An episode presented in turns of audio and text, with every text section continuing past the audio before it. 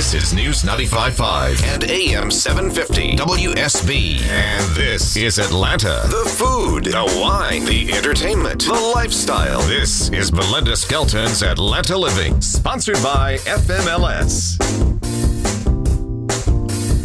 And welcome welcome back to Atlanta Living. I'm your host Belinda Skelton and I have the most unusual topic for this half hour. We're going to talk about flavored oils and vinegars. Uh, first, we're saving your heart and now we're going to pickle it. No, um, no, this is so unusual. It's a new store that's opened in the Perimeter Mall, and it's just simply titled Oil and Vinegar. And when I started reading information about it, um, it's a very high end store.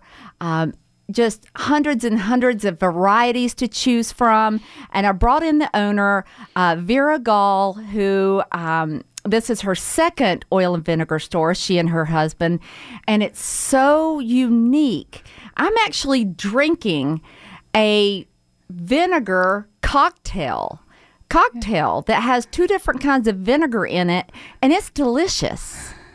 So, Vera, thank you to the studio. Thank you so much for having us on the show today, Belinda. So I'm looking at pictures of your store, and um, I think you call them amphoras. Amphoras, yeah. and they are these gorgeous glass uh, they're, dispensing bottles. That's right. They're beautiful glass containers. They the word amphora comes from the Roman times, and it's the shape in which all the liquid gold olive oil used to get carried around. And so we recreate that. They've been recreated in glass. They're UV protected to protect the oils and vinegars, but they look beautiful on our wall. Mm-hmm. and so you just have rows and rows and rows of flavored vinegars and and flavored olive oils so people can try them before they buy them bottled. Absolutely. We have a tasting table with over 50 oils and vinegars for people to try every single day. And what's most fun is that they taste great on their own, but when you start mixing combinations of oils and vinegars for salad dressings and marinades, they really pop. So, what was the most unusual combination that I tried before you went on the air? I think the one that I love the most, it's unusual, is our key lime combination. It's our lime grapeseed oil mixed with our elderflower apple lime vinegar, and it tastes just like key lime pie, which I think is kind of cool. But you said this would be great to um, cook with seafood or to make a salad dressing out of. I love it on an arugula salad, but I also love it on scallops or shrimp. It just tastes so wonderful and fresh and spring and summer like. Now, I've, I've noticed that oil and vinegar shops, or especially olive oil shops, are starting to pop up all over the country.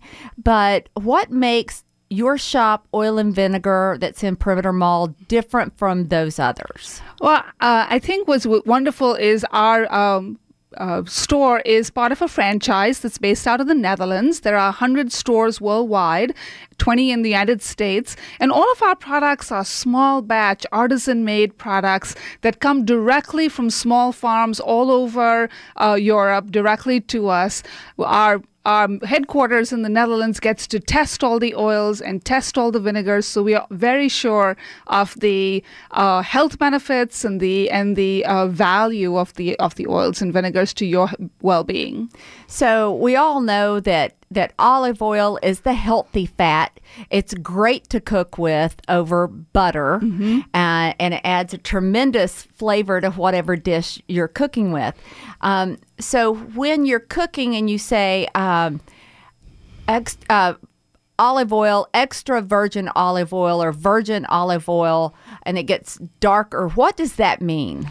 So, uh, uh, to be an extra virgin olive oil, it, there has to be three things. It has to be cold pressed, which means when they're pressing the olives, the temperature cannot go above 80 degrees um, because otherwise you lose health benefits of the oil.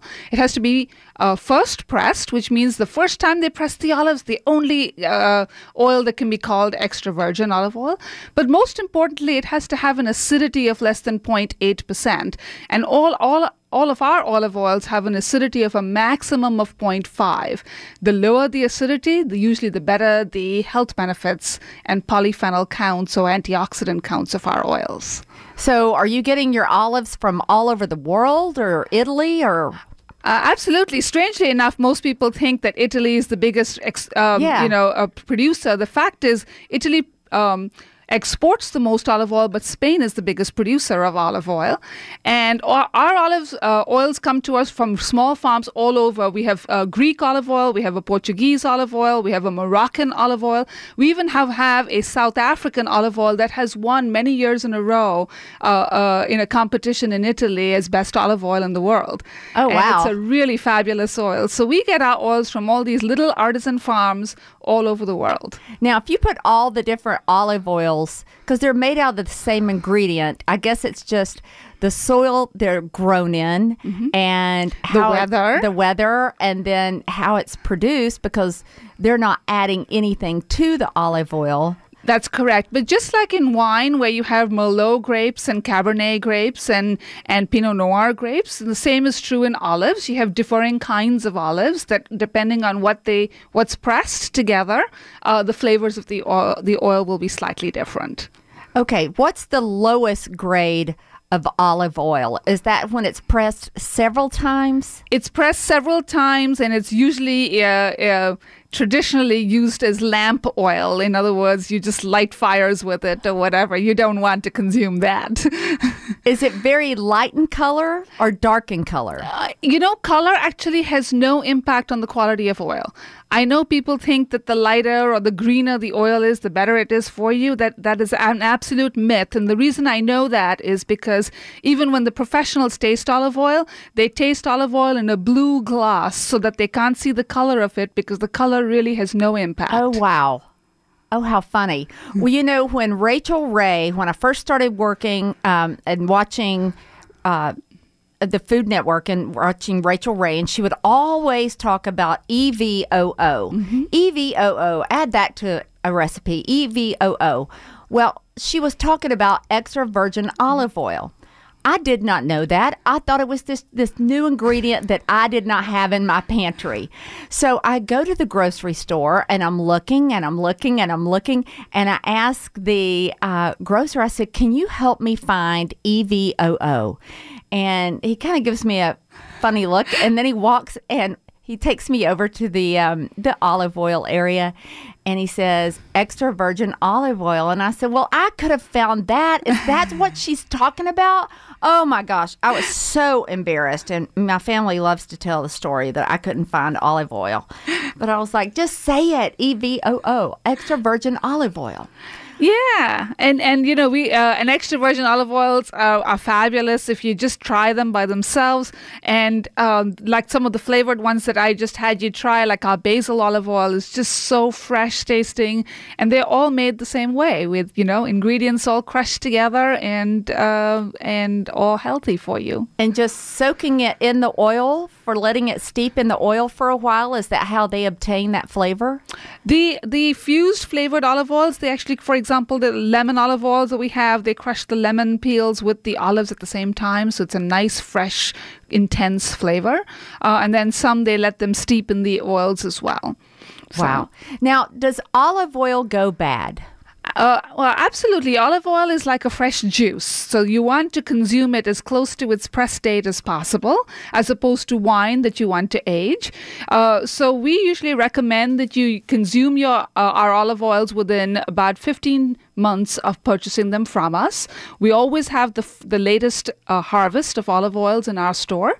So uh, yeah, we usually recommend between 15 and 18 months is what you need to consume your olive oil within, uh, because otherwise, the more it uh, has uh, uh, the four things that olive oil does not like: heat, air, light. Time. Okay. So you don't want to keep your olive oils too long. You want to purchase just as much as you're going to use.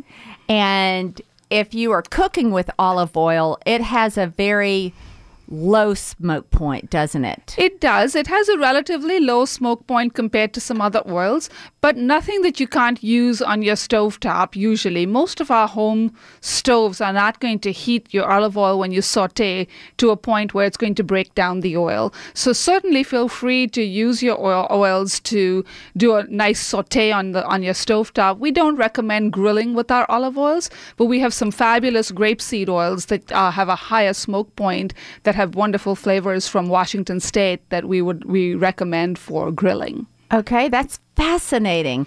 Well, how is it going over with customers? You've been open about two weeks now. We love it. You know, uh, my husband and I own a store in Greenville, South Carolina, and we've always wanted to come to Atlanta because it's such a vibrant, fun city to be in. And we was we, we just thought it would be a great way to bring uh, a, this concept to Atlanta. Our guests have been thrilled. We've had some customers that uh, used to come to our store in Greenville that have stopped by already to say hello, which Oh, we love. Uh, and we're looking forward to our uh, ribbon cutting and grand opening on, on Thursday, April 14th. Uh, that whole weekend, we're going to do some nice specials and giveaways in the store. Well, we're going to take a break. We are talking with Vera Gall, the owner and operator with her husband of Oil and Vinegar that's just opened in Perimeter Mall. So we'll take her uh, questions and yours right off the bat. When we come back, you're listening to Atlanta Living only on News 95.5 and AM 750 WSB. Now more of Belinda Skelton's Atlanta Living. Hey, let's give away some great stuff. The weekend, the McDonald's Weekend Prize Pack. Four tickets to the Atlanta Symphony Orchestra's ca- classical series on Thursday, the 14th, at the Symphony Hall, and four tickets to the High Museum. Uh, call 404 741 0750, and that will go to the third caller.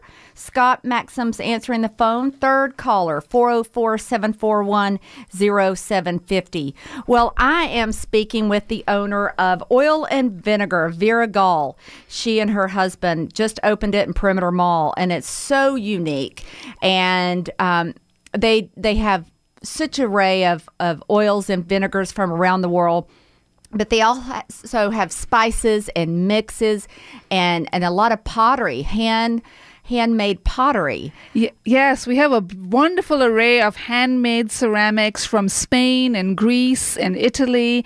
And uh, I especially love our Spanish. Uh, um, handmade pottery. We have a, this beautiful little olive bowl that's just adorable uh, with a built in place for pits and for uh, toothpicks, and they're just gorgeous. We love people to come in and take a look at them. so tell us about the bruschetta that you just served because that was so good I know it's such a great seller in our store because it's so easy to make. It's just a dry herb mix, and all we do is add warm water and a splash of olive oil. It takes less than a minute to make, and it makes the best quick appetizer, but it also is a fabulous addition to meatloaf or meatballs, or even just a little bit over pizza or pasta. Oh it's delicious and the pesto as well Oh, the pesto. Our pesto genovese is from Italy and it is wonderful and has lo- lovely cashew nuts mel- mixed in with the pine nuts, which makes it really nice and creamy. Makes a great pasta sauce, but also tastes fabulous on goat cheese or cream cheese as an appetizer. So look for oil and vinegar at Perimeter Mall, not to be just a place you go to to add to your pantry, but you can go for gifts there as well and make someone else's day. Is there a website or a phone number you would like to give out? Absolutely. Our website is oilvinegar.com and our Facebook page is O and V Perimeter Mall. And we'd love for you to stop by our store. Uh, we're going to have some great giveaways next weekend, so we hope people will come by. But most importantly, we want you to have a culinary adventure when you come in our store. Well, I've just tasted some outstanding oils and vinegars that I didn't even know were possible. So it's fantastic. Now, coming up next uh, is one of my favorite interviews I've done yet. if you if you are a bird watcher, you are going to love this next segment. It's David Sibley of the Sibley Bird Watchers Guide, and he's just updated the Eastern Bird Watchers Guide. So, David Sibley coming your way next. Stay tuned. You're listening to Atlanta Living only on News 95.5 and AM 750 WSB. Depend on it.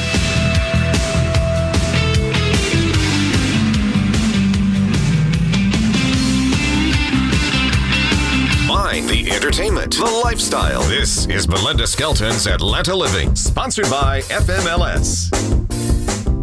And welcome back to Atlanta Living. I'm your host, Belinda Skelton. Nothing is more beautiful and soothing to see a beautiful bird fly down and drink water out of a bird bath, or if you're in the great outdoors seeing birds chirping and and flying around. And I have one of the authorities on birds of the North America in the studio with me. I have David Sibley, and he's the author of many bird guides. And it is such an honor to have you sitting across from me. Uh, David, you have how many guidebooks that you have written over the years? Oh, it's um, um. Have you lost count? You're lost you're running out of fingers. um, five, I think, and a guide to trees. A- and a guide to trees. And your your father was also a ornithologist. Yes, my father's an ornithologist, and um, I guess technically I'm. I didn't go to school for ornithology, but I've spent my life just studying birds in the wild. So, So did you, did you pick up the love of birding through your father?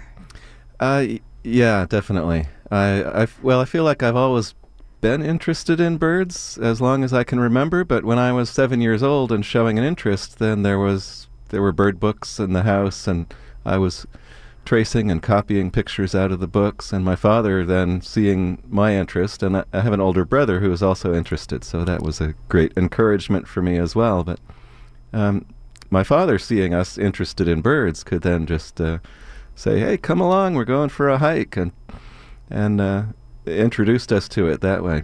You know, it's a great hobby that you can take to any level that you wish. Yeah, yeah, it really is, and it crosses all all um, um, uh, lifestyles, social strata, and and your your real profession doesn't matter. Uh, a group of birdwatchers can be a a single mom, an orthodontist, and a plumber, and having a great time just watching birds, and um, it's it's a great hobby that way. So, what made you write your first guidebook? Um, well, uh, to me, birding and drawing have always been uh, one thing, really. I've always drawn birds and watched them. So, um, the the drawing part was something that has always been a part of bird study. And uh, growing up as a as a birder, with my father being an ornithologist, um, on weekends we would go birding essentially all of the adults that I knew used field guides. Um, everybody was a birder. So, you would, a field guide is, is a book that uh, would have drawings or illustrations of birds. And if you see a bird, you, you start narrowing it down based on its features to find out what type of bird it is. Yeah, it's kind of the illustrated catalog of birds, and you sort through it to find a, a picture that matches the bird you've seen. So, as a kid, it seemed like seemed to me like um, being the author of a field guide was a perfectly normal and viable career path. the next step for you. Well, it's just amazing at the quality of illustrations and you did all the illustrations in your guidebooks. I did. Yes.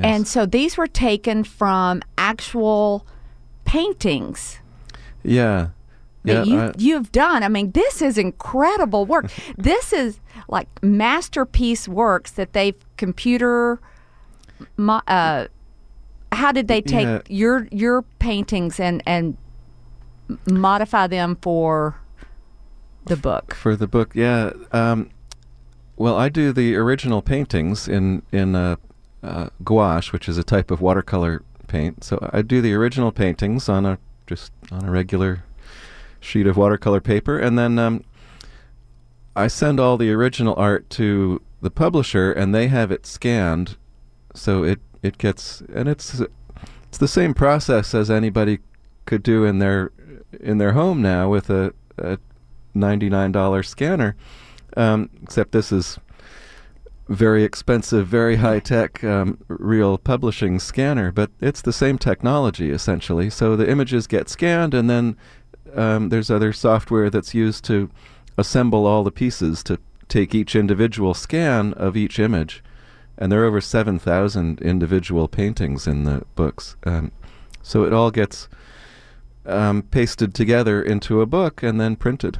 You have to be so technically on point with your paintings because people are identifying the birds based on your paintings, whether it has a a, a red throat, a, a white little crest, or, or what have you on the bird. Each feather is individual. Yeah, yeah, and each the the differences between some of the species are very subtle, and capturing those differences in the paintings is really a challenge. Um, but if I don't get it just right, I certainly hear about it from from my fans. You know, I They did go. honest. I did go online because this uh, Sibley's Bur- uh, Sibley Birds East is the second edition of your East and West Bird Guides, and the original edition was in 2008. 2003. 2003. Yeah.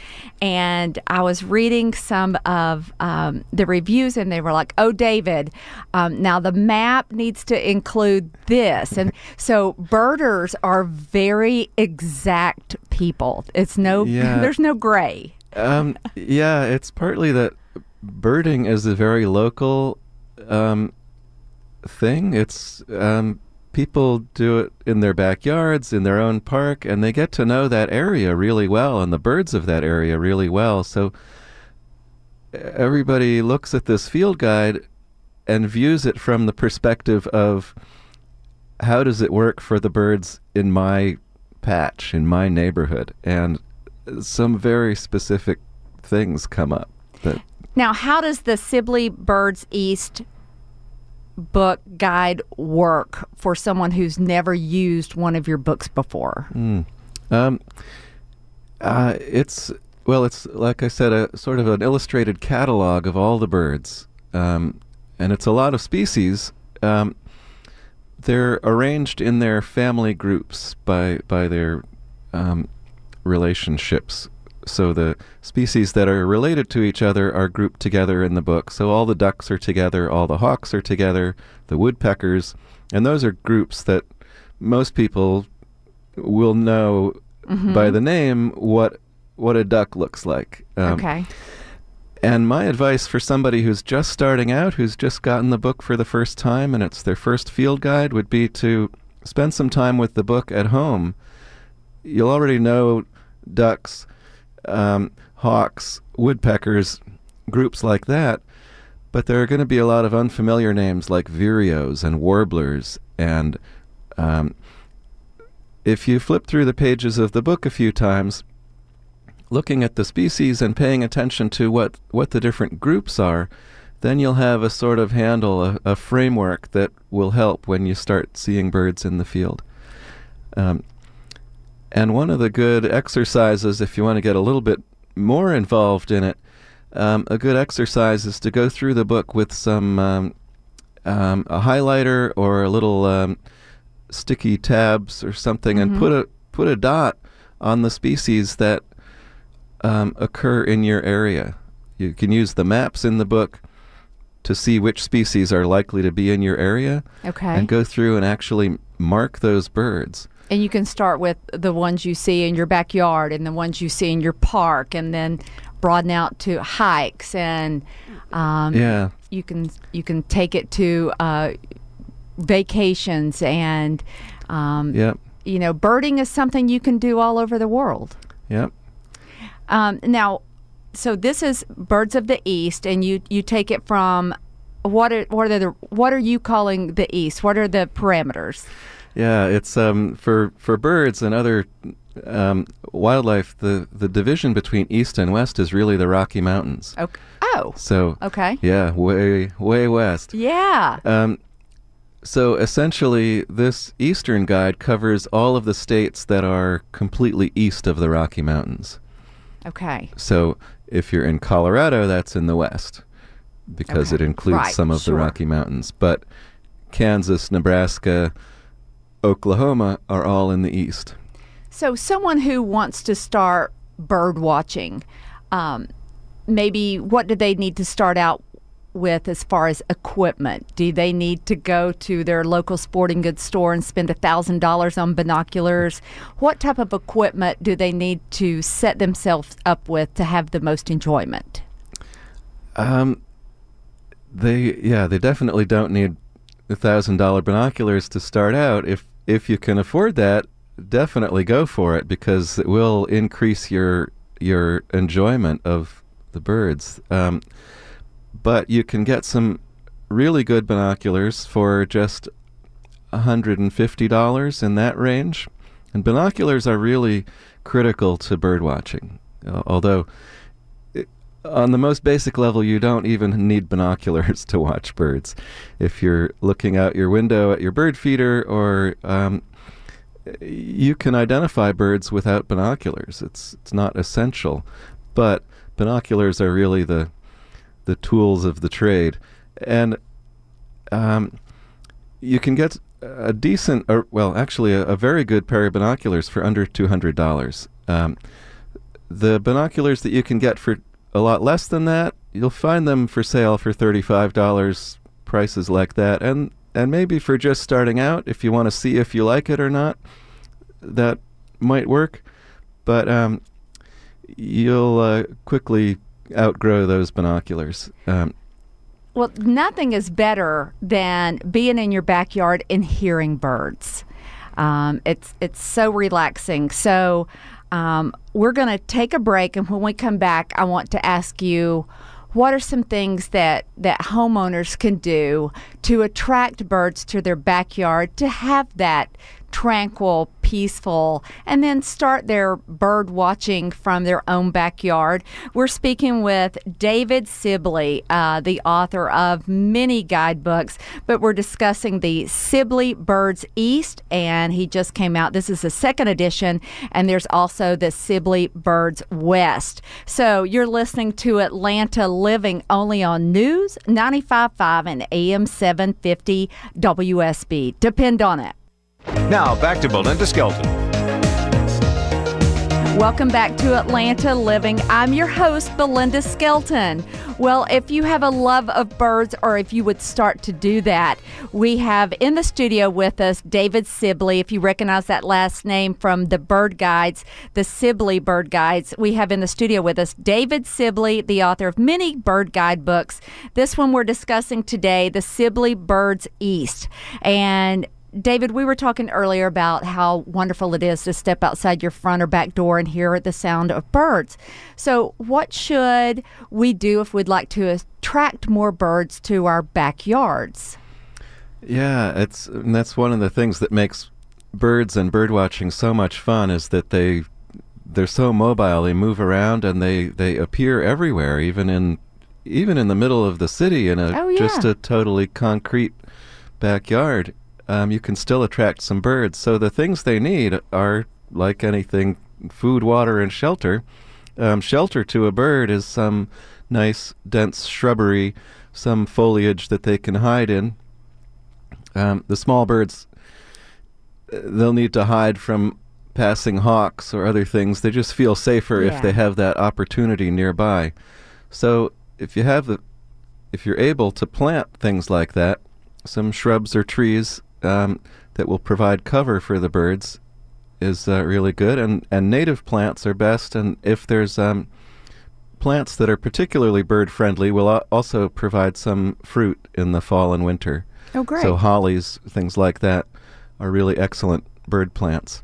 Um, and providing food for the birds is a also a really easy and great thing to do. Um, and any kind of uh, there's lots of different styles of bird feeders, um, lots of different kinds of food that you can buy.